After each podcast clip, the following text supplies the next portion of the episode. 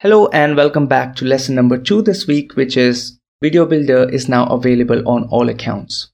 The option started showing in a dedicated tab under Creative Assets with the name Video Builder and it's available directly on the Amazon Ads UI. We tried it recently and it's good for creating basic videos uh, which are in the form of slideshows. It comes with some predefined templates and audio tracks which can't be customized. And even if you want to do voiceovers, that's not the option as yet.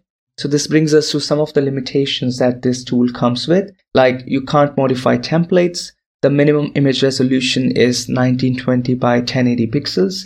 There's no custom audio like we just mentioned. And also the text, which is the important one, the text or the headline that you have on top of those images or slideshows needs to be very, very short. So sometimes you would struggle to add all the important points or the features in that particular section of the video.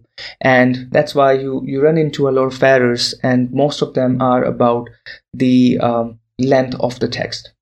So it's only there just to make it possible to create videos more easily but the videos are really going to be very basic. But it's there to create some videos when there aren't any videos. So that was the lesson number two and coming up next is lesson number three which is amazon uk recently stopped sponsored ads for many products